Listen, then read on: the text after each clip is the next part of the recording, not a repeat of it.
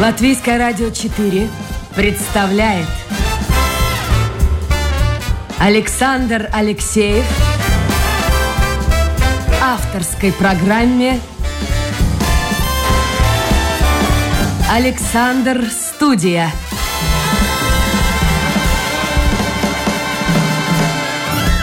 Здравствуйте, друзья! В эфире программа «Александр Студия». Как обычно, в это время с вами автор и ведущий Александр Алексеев. Я хочу представить гостя эфира, журналист «Радио Свобода» Мумин Шакиров. Мумин, доброе утро. Доброе утро. А, во-первых, я вас пригласил, потому что, ну, в общем-то, юбилей у «Радио Свобода» в этом году, 70 лет, с чем я вас задним числом уже поздравляю. А как давно вы работаете?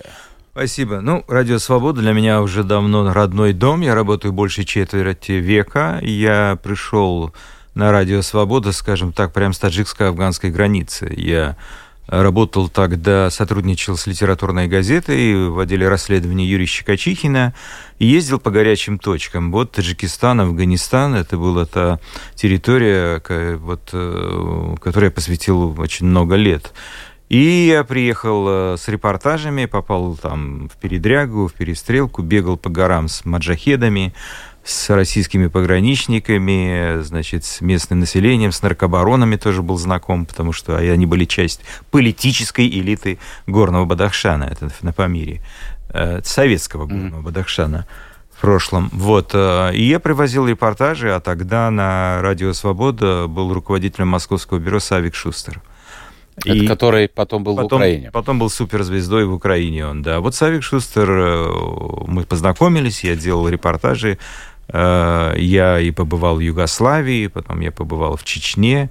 Ну, то есть я все время ездил по горячим точкам, и мои горячие репортажи, скажем так, они понравились. И потом я был уже в штате, и после этого началась новая страница моей творческой биографии, я начал изучать Россию. Вот знаете, про Россию иногда так шутят, точнее говоря, про Москву. У Москвы есть одна проблема. Какая? Ее окружает Россия. Вот, я был в 65 регионах России с программой «Выборы в регионах», и я где только не побывал. Это, это огромнейшая страна, это и Певек, и Анадырь, Чукотка, Дальний Восток, Амур, Уссури, остров Диксон, Хатанга, Калининград, Сочи. Ну, в общем, у меня и масса впечатлений. А что-нибудь осталось, какие-то связи со Средней Азией? Вы сами оттуда, я так Я родился в городе Душамбе, родом... Э, Таджикистан. Таджикистан, но я считаю... У меня есть две родины. Из Узбекистана и Таджикистан, потому что моя родня, мой отец, он родом из Самарканда, он просто переехал в Таджикистан, и потом мы обратно переехали Э, в Самарканд. Э, в общем, э, Самарканд, Бухара, Ташкент, Душанбе, вот это четыре моих города, которые мне близки по духу. Да, я, у меня часть семьи живет там, и я посещаю там в год один раз или в год два раза. Говорю на фарси. Да. Вот в Душанбе как-то мне не довелось бывать, а в Узбекистане то, что вы называли, и в других городах очень много. Э, знакомые, во-первых, жили. Кто-то уехал, кто-то уехал на Запад, кто-то уехал в Израиль из Узбекистана. Сейчас все связи разорваны, и было бы очень интересно узнать, а как они живут там сейчас? Вы знаете, э, вот после того, как сменилась там власть... Э, в Узбекистане? Да, после, как, после того, как к власти пришел новый президент Мездеев, он открыл страну. Он сделал безвизовый э, режим для э, стран Евросоюза, Великобритании и Соединенных Штатов Америки. И города Самарканд и Бухара стали меккой для туризма. Это все начиналось очень здорово. Единственное, помешал э, этому течению, этой тенденции ковид. Ковид как бы закрыл эту страну, ну, как и многие другие страны закрылись на пару лет. Но сейчас опять все это возобновляется, и это прекрасные гостиницы, исторические памятники. Но это для туристов, а как народ живет? А, народ живет по-разному, но, скажем так, ну, если, если говорить об Узбекистане, по потенциалу это самая богатая страна, потому что очень предприимчивые люди узбеки, вот, очень мощно развито сельское хозяйство, но рыночная экономика, естественно, но там есть определенные сложности, сложности роста.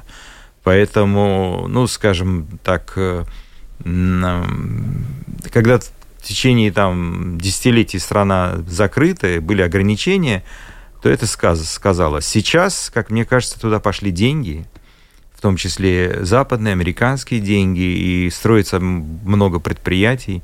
Я Если... посмотрел, у них поезда скоростные. Да, у них есть потрясающие Шикарные. поезда. Я не знаю, какой компании, то ли Siemens, то ли южнокорейская какая-то компания, или, может, испанская.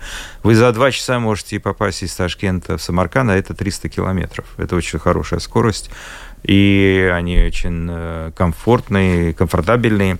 А, поэтому это страна, за которой интересно наблюдать. Если вы попадете в Ташкент, это мегаполис, где живет почти 3 миллиона человек, а может даже больше. И он превращается, вот э, центр его, это отели Хилтон, Мэриот, а, вот и... Там Москва был раньше отель, вот это да, башня. Не, самый популярный был Узбечка, гостиница Узбекистан, его называли ласково Узбечка. Дело в том, что в Ташкент же был э, такой столицей а, Центральной Азии. Ну, Ташкент город хлебный, звезда Востока, по песням еще группы mm-hmm. Ялла. А, и, и был знаменитый Ташкентский международный кинофестиваль стран Азии, Африки, вот, э, и Индия, и, ну и так далее. И Россия, естественно, Советского Союза. И он, конечно, принимал гостей со всего мира и как бы застолбил эту культурную точку вот, э, а, для себя. Но он остается до сих пор привлекательным центром. Я думаю, он будет развиваться. Вот, я бы хотел бы, чтобы получилось. Мое горячее. Я сейчас слушаю ваш рассказ, вспоминаю Алайский рынок, и после того, что творится сейчас на улице у нас, к хочется сож... туда. К сожалению, Алайский рынок знаменитый. Он да. потерял тот шарм, который Серьезно? у него был. Да, он превратился в бутик. Он О, безумно дорогой, с современными прилавками, с навесами. Все очень красиво, дорого и сердито. А вот э, есть ла- э, рынок Чарсу, угу который более приземленный, более похож на Восток. Вот там э, еще можно увидеть дыхание этого Востока. Вот эти махали остались? Да, это все есть. Ну, это, конечно, уже выглядит все более гораздо респектабельнее. Но остались традиции, остались э, обычаи, все это процветает. Он э, европейский город, Ташкент. Он остается европейским городом, потому что все одеваются современным. Русский язык еще есть, и я думаю, что он еще будет какое-то время, потому что, ну, связи с Россией очень крепкие, поэтому...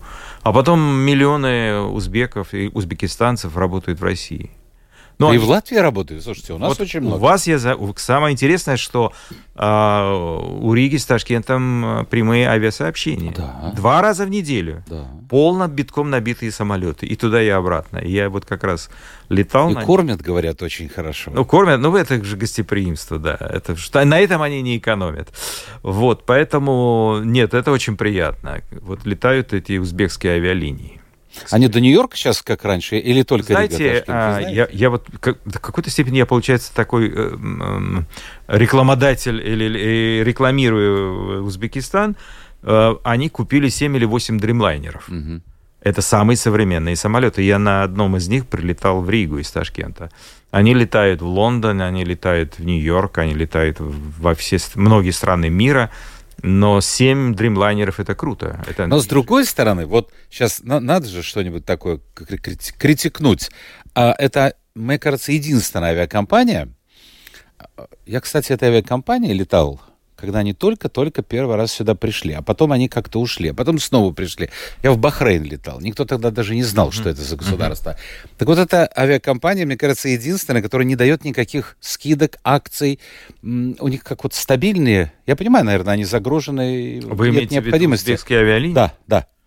Ну, у них есть вот эта бонусная система. Это бонусная система. Да. А вот так, как, скажем, Нет, дает скидки... Не, не знаю, но дорогие билеты. Я дорогие? Конечно, Очень дорогие. дорогие, да. Это, это... Хорошо, я напомню, друзья... Но это... они компенсируются тем, что все остальное внутри Узбекистана гораздо дешевле, дешевле чем в Латвии, это уж точно. Это программа «Александр Студия». Сегодня у меня в гостях журналист «Радио Свобода» Мумин Шакиров. Если у вас есть вопросы. Мы будем говорить не только, конечно, о Средней Азии, и о Латвии, и о России. Вы можете писать в интернете, домашняя страничка, Латвийское радио 4, программа Александра Студия. И вот что вы уже и делаете, писать в WhatsApp номер 28 04 04 24. 28 04 04 24. А э, Душанбе, Таджикистан, как на этом фоне смотрится?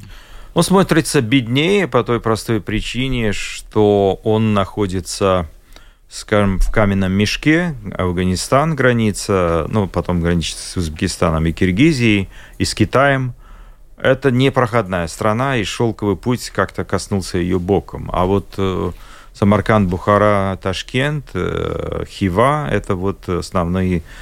И, естественно, Ош. Ош – такой знаменитый город в Киргизии. Это вот основные пути шелкового, шелкового направления. Поэтому, нет, он, он беднее, и, к сожалению, вот э, там не меняется власть уже больше 30 лет. И это, конечно, сказывается. Потому что все-таки, когда власть меняется, происходят какие-то преобразования в стране, а когда нет, то она стагнирует. Поэтому там, ну вообще Узбекистан всегда был богаче. Там же нефть, газ, золото, все это есть. Все ископаемые. Я там да. по, горам, по горам лазил да. тоже. Кстати, Чего только там нет. Кстати, я вам должен сказать, что здесь, в Риге, в Юрмале, целых четыре узбекских ресторана. Mm. Чего не было э, там десятилетия назад.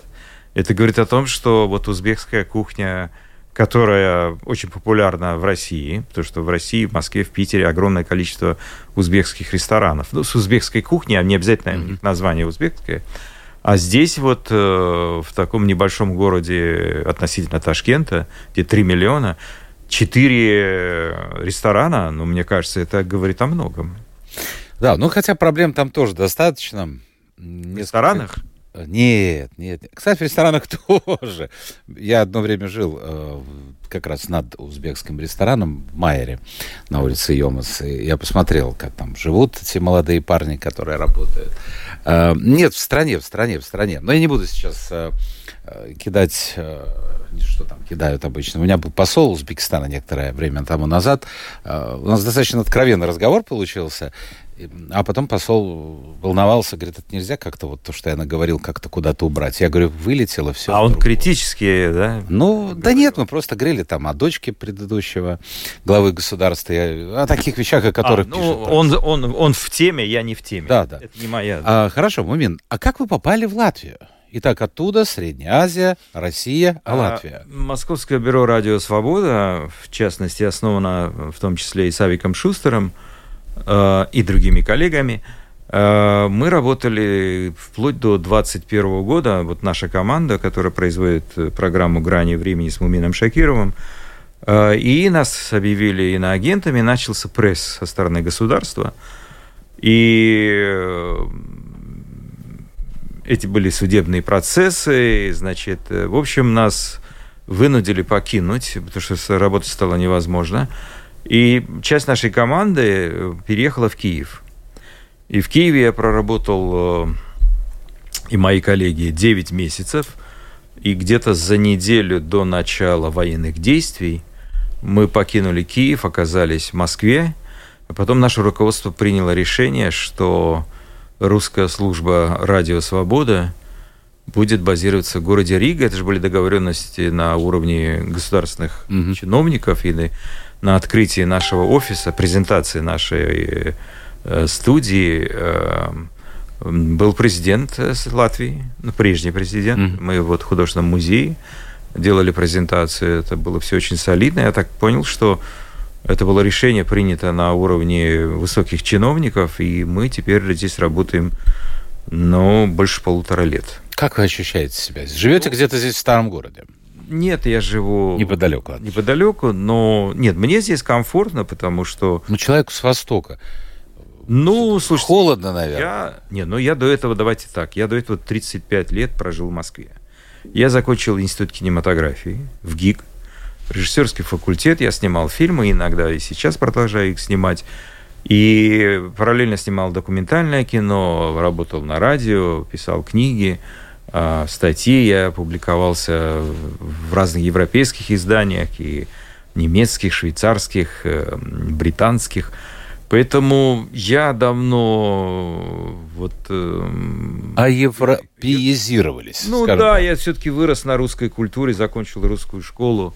И поэтому, ну, холод-то меня не страшит, потому что Москва прохладнее, чем Рига. Вот, там здесь... сухой климат, там все-таки сухой климат. Да, но здесь, э, здесь комфортно, здесь э, э, можно говорить на трех языках. Вот, ну, по-английски я немножко говорю, ну, по-русски, естественно. Вот, латышский мы начали учить. И как идет? Тяжело идет, скажем. По сравнению с фарси сложнее. Ну да, но это уже будет четвертый язык, да. А, сложнее, но, но красивый язык. Я... Ну, в магазине можете как-то что-то Ну, что-то, да, поблагодарить, спросить, да, какие-то простые вещи. Как реагируют люди на это? Ну, здесь же, когда видят, что ты с трудом справляешься с латышским, тут легко переходит на русский. Все переходят? Ну, те, кто знает, они переходят. Но если вы говорите... Магазин – это же сфера обслуживания. А в сфере обслуживания, я так понимаю, что трехязычие приветствуется. Ну, разное это Же, ну, это же бизнес, потому что им же надо продать товар, а не грузить меня какими-то другими проблемами. Поэтому, ну, во-первых, здесь молодежь вся и в ресторанах, кафе все говорят по-английски. Это не проблема. Да, молодежь, да. И, ну, в сфере обслуживания, мне кажется, здесь проблем нет. Здесь другое дело, что если ты оказываешься в госструктурах, то там, да, там сложнее. Но у нас нет общения с госструктурами. Мы э, все проблемы решаются с помощью э, юристов, которые там помогают нам социализироваться здесь, натурализироваться, ну, в том смысле, что мы получаем там вид на жительство. Поэтому, ну, это общение, оно очень точечное, вот. А что касается, ну, я всегда нежно относился к городу Рига. Я приезжал сюда в начале нулевых. Я потом снял один эпизод из моего документального фильма «Империя не отпускает» про э, женщину, которая была одним из лидеров Народного фронта здесь, ну, активным участником. Вот, э, приезжал в Юрмалу. Нет, э, и я изучаю историю, мне все это очень интересно, и я неплохо знаю город. Я здесь пешком его исходил весь, и по крайней мере, центральную часть, та, которая историческая, да, я много хожу, много изучаю, мне это интересно. Сказали вот эту фразу «империя не отпускает». Если посмотреть в Ютьюбе сюжеты, связанные с Ригой, с Латвией, то очень многие, но особенно когда э, имели возможность приезжать сюда, россияне подчеркивали, э, что вот это чувство э, «империя не отпускает» по сравнению с Эстонией в Латвии более сильная. То есть вот это постсоветское мышление, постсоветская архитектура даже, она все-таки в большей степени присутствует здесь, нежели в Эстонии. Ну, это объяснимо, потому что это огромная страна, она э, с очень сильным, э, в том числе и культурным контентом. Вот мы с вами до эфира говорили о том, что э, почему многие русскоязычные жители Латвии – смотрят российские федеральные каналы. Ведь не только из-за политики. Так уже нельзя смотреть. Ну, они же как все равно смотрят. Ну, смотрели до этого. Э, до того, пока как запрещали. Там же очень богатое телевидение. Там шоу, которые мирового уровня создаются. Вот такие же, как «Голос», наверное. Ну да, это дорогое удовольствие. Это дорогое удовольствие. Это на это потрачены гигантские деньги. Или там же ледовые эти танцы, танцы со звездами. Вся эта калька западных, естественно, контентов, э, производимых там в Голландии, в Англии, в Британии, «Колесо фортуны», там «Поле чудес». Все это сделано на очень высокопрофессиональном уровне, и это привлекает. И потом кинематограф, худо-бедно все-таки никуда не денешься от Сакурова, Тарковского, э, того же Параджанова, Данели, Аризанов. Это же... Ну, это, наверное, все-таки больше поколение, поколение старшее. Я про старшее поколение старшее, говорю. Да. Но, конечно, молодое поколение, оно больше американизировано. Да, но все равно шоу, дорогое шоу хорошего качества, и как бы ты ни относился бы к стране, это цепляет. Это цепляет, и ну что с этим? Ничего не... Ну, это реальность. Это реальность, да. Если говорить о радио «Свобода», э, я вот прочитал у вас на домашней страничке, драма России, мы так медленно к России переходим, драма России в том, что страна то и дело сползает к холодной войне, и вольное слово выживает здесь с трудом. Миссия свободы завершится, когда это обстоятельство станет неактуальным. Вы верите в это, что оно когда-нибудь станет? Ну, оптимизма у меня не так много, если честно. Потому что я, конечно, когда переезжал из Средней Азии в Россию, в 1984 году, когда я поступил в Авгик, конечно, у меня было совершенно другое представление. Я думал, что Москва – это там лучший город на Земле, и хотел в нем жить. Вот, э, и десятилетия прожил, да, и мне было очень комфортно. Но то, что произошло сегодня страной, я думаю, что умнейшие люди, вот я просто много читаю, очень сложно э, психиатрам, психологам, философам объяснить, что с нами происходит, что происходит со страной, что происходит с людьми, почему происходит эта такая тотальная фашизация. Это вообще в истории человечества такой редчайший пример. Ну, конечно, мы всегда любим проводить параллели с э, немецкой не, Германией 30-х годов. Ведь Германия одна из образованнейших наций, высокотехнологичная. Это люди с золотыми руками, немцы. Это же они много интересного чего производили. Это была не нищая и бедная страна в том в таком глобальном смысле, а она вдруг за мгновение, за несколько лет стала фашистской и устроила а, страшную трагедию в 20 веке, да. И вот мы сейчас пытаемся понять, до какой степени э, сменилась э, вот эта парадигма российская, чем это закончится. Нужно понять, это война одного человека или это война всей нации. А как вам кажется? Ну, мне кажется, что э, он сумел вовлечь в число своих сторонников огромное количество людей, внушив им обиду, личную обиду, личную обиду, он перенес на всю нацию и успешно это продал. Обиду за что? За собственное унижение, за собственные комплексы. Ведь я думаю, что когда его принимали в этих западных странах, наверняка он чувствовал, что там он лишний человек, неравный им.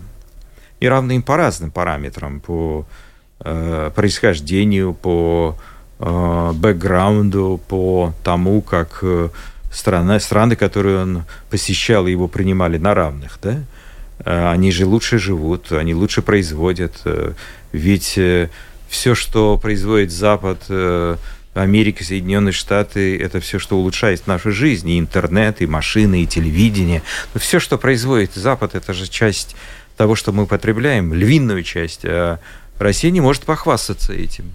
Не может похвастаться ни джинсами, ни компьютерами, ни э, телевизорами, ни машинами, все достаточно среднего качества. И получается, по-вашему, это зависть. На первом этапе он хотел быть, стать своим. Да, хотел. Я думаю, что... Но не получилось. Не получилось, не приняли его. А, вот. Э, и потом, знаете, как бы тут такой... Ну, кто его принял? Послушайте, вот э, вы смотрели э, фильм «Корона»? Да, конечно. Вот сейчас последний, Я да? смотрю, да как раз там альфаед. Вот как человек все старался скупить, но ради того, чтобы приблизиться к королевской семье, э. стать, получить гражданство, не получилось. Ну, это, понимаете, все-таки Британия это отдельная страна. Британская элита, она она отдельно. Но это закрытый клуб. Это абсолютно закрытый клуб, даже если у тебя есть, как у Альфаеда, 50 э, миллиардов долларов или 10 миллиардов долларов, ты не можешь не получить гражданство афганский беженец спокойно может получить гражданство Великобритании. Таких случаев тысячи и тысячи. Это же отношение к этому человеку, который чужак для них. Он, британское общество закрытое, и этот закрытый клуб, в который деньги ничего не решают. Или мало что решают. Ну, ты, ты, ты можешь быть э, ну, купить Хэротс, купить ну, еще что-то. Да. да, ты можешь встречаться на каких-то публичных мероприятиях, но стать частью элиты никогда ты не сможешь, несмотря на то, что в британском парламенте люди разных э, вероисповеданий, разного происхождения. И премьер-министр Да, премьер-министр у нас э, индийского происхождения. Все это есть, но вот есть определенные нюансы. Возвращаясь к Путину. Он, э, значит, э, не был принят, вот он думал, что он будет на равных, я думаю, что ему дали знать э, культурно, что да, все прекрасно, но ты все-таки ты президент той страны, в которой не полунищее население. Ну, потому что ты не можешь сидеть с нами на равных, ты, твоя страна не производит тот продукт, который производим мы. Ни швейцарский сыр, ни итальянское вино, то есть нет э, того контента, который ты мог бы предложить. Кроме оружия. Кроме оружия. Ну и газ, да, нефть. Ну и газ и нефть. То есть э, он, это глубоко, конечно, его поразило. Потом еще один момент. Ведь э, все, там пропаганда идет, что вот эти страны все бегут в НАТО. Э, НАТО продвигается к границам России. Но я бы поставил вопрос, не НАТО передвигается к границам, а страны бегут в НАТО, чтобы защититься от имперской России. Ну вот пример Финляндия, Швеция. Вот в этом же проблема. Не проблема не в том, что э, НАТО двигается э, и захватывает новые территории. Дело в том, что ни Украина, ни страны Балтии, ни Грузия, никто не хочет возвращаться в империю. А э, спастись, э, э обезопасить себя можно только в рамках вот этого Североатлантического блока, Евросоюза, ну и так далее. Поэтому он совершенно это неправильно понял. Если бы ты вел бы себя иначе, от тебя бы не бежали. Но ты тогда измени свое поведение. А что нужно было изменить? Ну, возьмите китайского лидера. Нет, сейчас он с китайцем, с, Китай, с Китаем Россия явно на вторых ролях. И сегодня понятно, что в какой-то степени влияние Китая настолько очевидно, особенно в экономике, что Путин смотрит на него снизу вверх, и это очевидно. И одно неосторожное слово, и Китай все может поменять. Поэтому здесь э, это не тот э, огонь, с которым можно играть. Мумин Шакиров, журналист «Радио Свобода» в гостях программы «Александр Студия». Давайте я вам приятное что-нибудь скажу. Неприятное я уберу за рамки. О, знаете, с возрастом начинаешь уже... Пишут, да? А, нет, конечно, пишут. Я вчера слушал, а, смотрел, вернее, старую запись беседа с бывшим переводчиком, э, кого он только не переводил, э, Суходрев, э, и Хрущева, и Брежнева, и так далее. Вот он рассказывал, как у Леонида Ильича большим-большим-большим шрифтом тексты давали. Вот я чувствую, что у меня тоже подходит это время. Передача Мумина Мумина Шакирова интересна и познавательна. Благодарим за эту работу. Спасибо за то, что выбрали Латвию. Видите, слушает вас. Ну, Слушай. ну я вам даже скажу, больше меня на улицах узнают. Серьезно? Что, ну, потому что наша программа «Грани времени», она еще транслируется на Рига-24 с, с субтитрами угу. каждую неделю. А потом здесь тоже YouTube-каналы смотрят. Э, ну, смотрите, смотрят и слушают. Да. Так, ну, потом еще посмотрим. Виктор что-то нам пишет. А, так вот, если говорить о радио «Свобода», вот интересная вещь. Мы же принадлежим с вами примерно к одному поколению. А я очень хорошо помню, как, э, несмотря на то, что были запрещены для прослушивания Радио Свобода, Свободная Европа, немецкая волна из Кёльна, Голос Америки, люди пытались пробиться, что-то услышать. Свободу, кстати, мне кажется, глушили сильнее всего. Прошли годы, и вот сегодня я смотрю по реакции, в том числе и слушателей моих, у многих отношение к этим радиоголосам изменилось в противоположную сторону. Вот как это можно объяснить? Вы имеете в виду в худшую? Да. Не то, что в худшую, ну, кого? а люди... Кого? А вот многие пишут, вот это радио «Свобода», вот она продалась там американцам, вот они врут о, о России, врут о Латвии. Вот примерно так. А тогда, наоборот, слушали. Хотя, может быть, это не те люди. Слушали штучные люди, потому что настроить приемники, ловить волну, это было но я же тоже слушал. Но «Голос Америки» можно было. Ну, можно было. Ну, вы же вы жили в Латвии. Вас Слушайте, ближе. я жил э, на даче а, летом, ну... и я как сейчас помню, почти из всех окон вечером слышны Все были правильно. радиоголоса. Но я жил в Средней Азии, там было сложнее. Сложнее было, да? да? Ну, в Москве уже... Я же поступил в 84 году в Авгике, началась перестройка через год-два.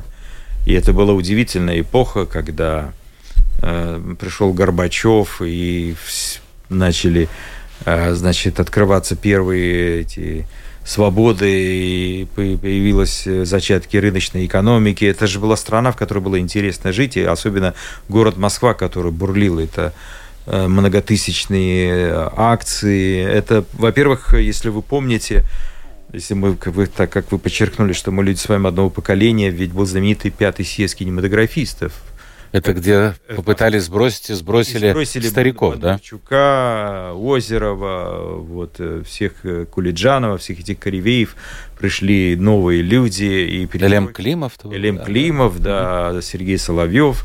И это была совершенно такая потрясающая эпоха. Потом одним из э, фантастических режиссеров был Юрий Спотникс, который снял фильм «Легко ли быть молодым», который тоже был этой частью, частью этой перестройки, согласитесь. Именно благодаря тому, что открылись новые возможности, Юрий Потник снял такую замечательную картину, который рассказал нам о том, о чем думает на самом деле молодежь. Вот, э, поэтому, э, возвращаясь к вашей... Э, ну, вот это правда. Мне кажется, она нужна ну, была только есть маленькой части. Есть стереотипы, и против них сложно бороться. Ну да, вот им кажется, что Радио Свобода ставила задачу разрушить Советский Союз. Ну, Радио Свобода рассказывала правду, то, что есть на самом деле. Вообще стереотипы, они уж, ужасно сильны, и от них э, трудно отделаться.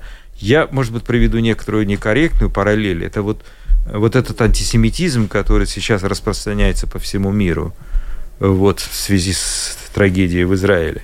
Это же тоже в подкорке сознания есть стереотипы против, вокруг против евреев, и эти стереотипы работают тоже. И люди сначала там думают, ну, вот, э, ну, еврей, еврей, а потом начинается вот этот вот тебе там, то, что внушали всякие там правды и неправды, да, и ты, у тебя начинается картина такого, вырастать картина неприятного восприятия этой нации. И вот на этом, это вот э, антисемитизм, это как На чем это строится? А это вот хорошо сказал Валерий Дымшиц, по-моему, есть такой этнограф, он сказал, что антисемитизм это как болезнь, да, вот она там проявляется, вот как грипп. Эпидемия гриппа приходит там, и уходит. И уходит. Вот антисемитизм тоже такой же, как болезнь. Он может всплыть в любом месте, не обязательно вот было, ведь были погромы в Дагестане, вы, наверное, про них читали или смотрели. Да, конечно, аэропорт вы имеете в виду. Да, да, аэропорт, да. И это же может вспыхнуть в любой стране. Но база-то какая-то есть? А база это стереотипы. А может быть зависть?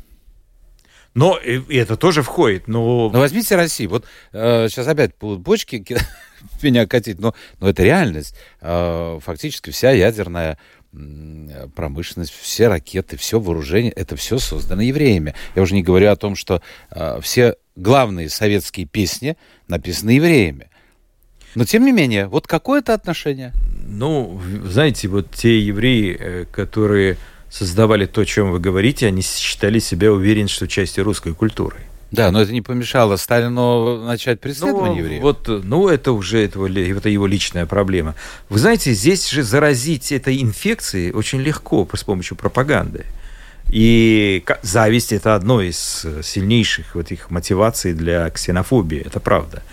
Вот, э, ну, людям не нравится, что там евреи друг друга поддерживают, а евреи скажут, что мы не совсем друг друга поддерживаем, мы разные, мы не одинаковые. А со стороны кажется, что они кучкуются по национальному признаку. Вот эти стереотипы, они работают, что еврей якобы там самый хитрый, там всегда готов тебя обмануть. Как будто другой, люди другой национальности не обманывают, да. Вот эти стереотипы, они собираются в кучку, и это вспыхивает как эпидемия, да, вот как грипп вспыхивает в феврале, да. Если Хорошо, вы говорили э, по поводу пропаганды, а радио «Свобода», вот можно назвать это пропагандистский радиоканал? Ну, я бы так не сказал. Мы просто рассказываем то, о чем умалчивает э, пропаганда э, советская, российская. Мы говорим то, что они не договаривают, э, они смещают акценты. Мы вот пытаемся все-таки рассказать то, что происходит на самом деле. Ну, Конечно, найдется немало людей, которые скажут, что это пропаганда. Я почему спрашиваю? Потому что подобные вопросы есть. Да нет, нормальный вопрос, да, поэтому ну, финансирование? Финансирование это через э, бюджет американский в виде грантов. Ну, это там сложная схема, но мы здесь, на территории Латвии, как частная компания.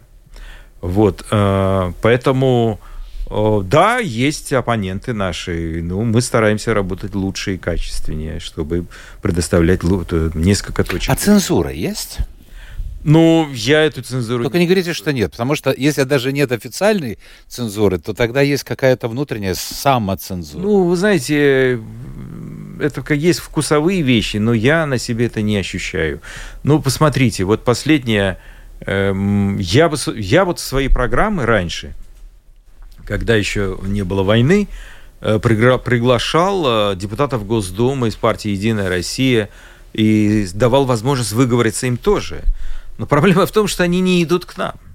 Потому что они боятся э, выходить на батл с нашими оппонентами, э, с нашими спикерами. И я все время для, для того... Моя, моя задача дать не одну, две, а три, четыре точки зрения, чтобы у зрителя была возможность выбрать.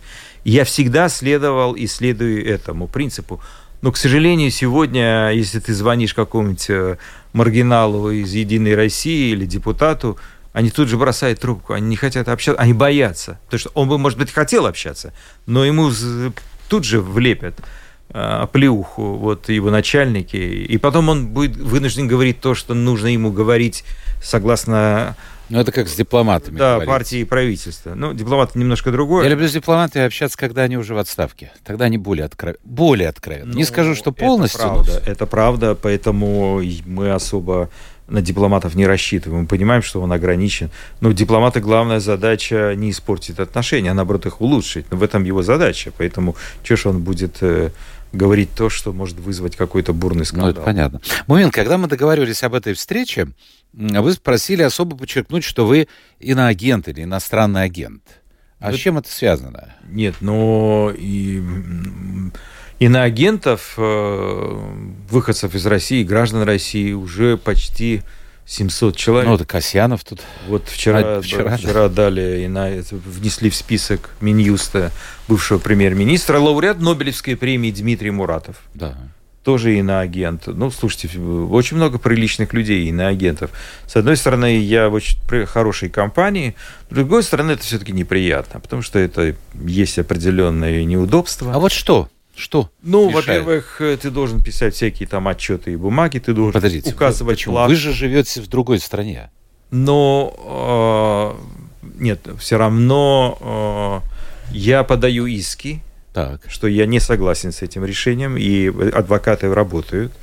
Потом э, нужно писать вот эти плашки. Что а почему, надо... если вы работаете в другой Ну, стране? это связано с моими личными семейными проблемами. А, каждый, то есть... каждый выбирает свой, да, да. И вы верите, что что-то изменится? Нет, не то, что что-то Что адвокат изменится. выиграет? Нет, ну ты все равно пытаешься себя обезопасить, чтобы на тебя не накладывали штрафы, чтобы не замораживали твои счета. Ну, это реальная проблема. И даже там вот если вы обратите внимание такого интеллектуала и большую умницу Екатерина Шульман, да. вы слышали, да? Она в Берлине, мне кажется. Да, я с ней, у нее брал большое интервью.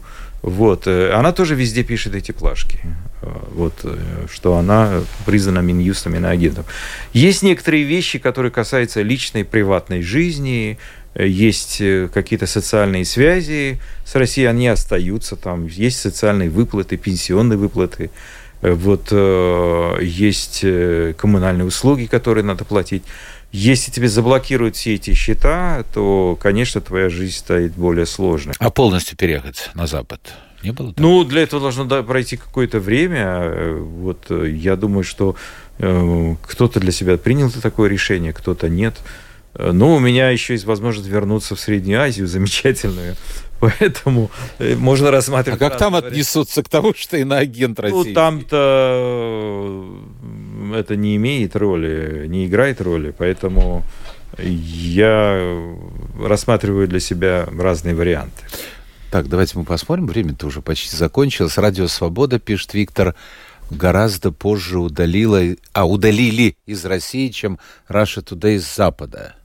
То есть сначала... А, сравнивают, видите, как вот Запад тоже не молчит и предпринимает меры. Но если проводить параллели с Russia Today, мы кардинально отличаемся от Russia Today. А, ну, это откровенная пропаганда и ложь, и вранье, и передергивание фактов. И, извините, я даже, ну, даже мне это легко комментировать. Я, а, и, во-первых, а, руководитель этого предприятия, она откровенно об этом признается, что ее задача пропагандировать Россию. Вот в любом в том виде, в котором она считает нужным.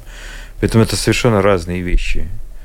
Э, на каналах, э, на их каналах не появляются оппозиционные депутаты или оппоненты Кремля. Они не дают им слова. Или дают, если очень редко. Или если дают то под своим соусом, таким так, чтобы выставить человека дураком.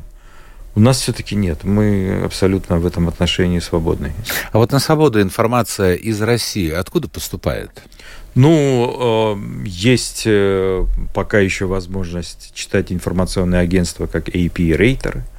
Есть э, корреспонденты, которые там еще работают. Есть... Но они официально там работают? Кинокам... Но есть отдельные, которые работают официально, снимают всякие хроники. Это не опасно? Ну, опасно ли, но на что-то Кремль закрывает глаза, дает возможность работать, на что-то нет, в зависимости от того, вот, э, ну, как повезет. Э, и люди все равно рассказывают, послушайте, у нас есть интернет, у нас есть э, социальные сети, у нас есть телеграм-каналы, есть море источников информации. Потом ты можешь спокойно читать и информацию вот этих Z-патриотов, и читать между строк там тоже можно. Нет, э, что касается информации, то она доступна. Ну, сегодня в век, век интернета, мне кажется, сложно что-то спрятать. А, еще один вопрос. Вот, э, кстати, его задают слушатели, и я об этом тоже думал. А, многие говорят, что во времена, скажем, того же Брежнева, того же даже Андропова, а, отношения, то есть внутренняя политика советского государства, она была, ну, скажем так, более осторожной. Для этих людей было важно, как Россию, Советский Союз воспринимает та же Америка, а другие страны Запада, а сегодня Путину совершенно безразличным. Он плевал на всех. Абсолютно. Вот такая точка зрения. Ну, потому что у него задача номер один – выжить, остаться в живых. Подождите, что, что значит выжить? Ну, потому что если он теряет власть, он потеряет очень многое. Ну, скорее он жизнь потеряет, судя по ну, всему. Ну, вот видите, вы сами продолжили этот... Потому что он этот сейчас тезис. изберут снова его? Нет, э, то есть для него немыслимо потеря власти, это, это, возможно, потеря жизни, как вы сейчас то, что сказали. Поэтому он будет цепляться, и все остальные проблемы для него мелочные. Для количества погибших людей в Украине, русских и украинцев, там же гибнут э, обе стороны. Вот. Для него это не проблема. Проблема его личного выживания. Но его окружение тоже, так как он втянул и замазал кровью всех э, из своего окружения, для них проблема выжить э, стоит так же остро, как и для него самого. Всем людям, которые связаны с Россией, это мой последний вопрос будет. Э, я задаю один и тот же вопрос, одну и ту же тему. Но вот интересная деталь. Можно посмотреть в том же YouTube последнее время много сюжетов о Москве. То есть без комментария. Идет картинка, все очень красиво, там Страстной бульвар, Красная площадь, огни, э, праздник. Такое впечатление, что рядом, ну, относительно рядом, никакой войны нет, и люди не гибнут. Вы знаете, то же самое было, когда в России шла Чеченская война и первая, Кстати, и Чечня вторая. это там далеко где-то. было. Да, но, но нет, но это тоже, это в твоей собственной стране, в промышленных масштабах убивают людей, убивают чеченцев, чеченцы отвечают тем же, и десятки, и сотни тысяч э, убитых, раненых, покалеченных.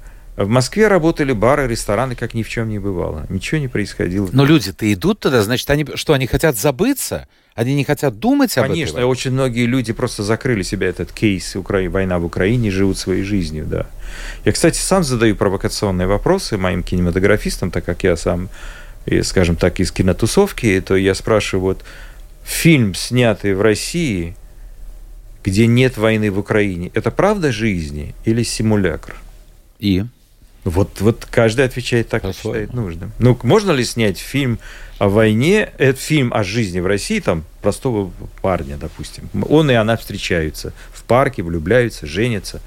И ни грамма, ни намека на войну. Не, но если молодые встречаются, я верю, что можно обойтись. Да, им не а до этого. А если это молодой сбежал, и... Это другое дело. ну вот так, так он прячется от военкомата или не прячется? Это другое дело. Ну вот это, Вопрос это оставляем- указать, да. Оставляем открытым. Это, Э, это вопрос, кстати, я вот задал э, писателю Дмитрию Глуховскому, он сказал, Мгм. что э, любой фильм, в котором нет намека на войны, на эту ситуацию, это является неправдой жизни. Ну, человек так устроен, вот хочется вот, вот, вот забыться, хотя бы э, на, на- какое-то время. Вот, может быть, это его коснется, может быть, призовут, а может быть, пролетит Знаете, мимо. в этом отношении я безумно люблю Италию. Вот в Италии нация, которая вне политики не может себя э, воспринимать. В Италии в политическую жизнь вовлечено почти 100% населения. Ну, 90% уж точно.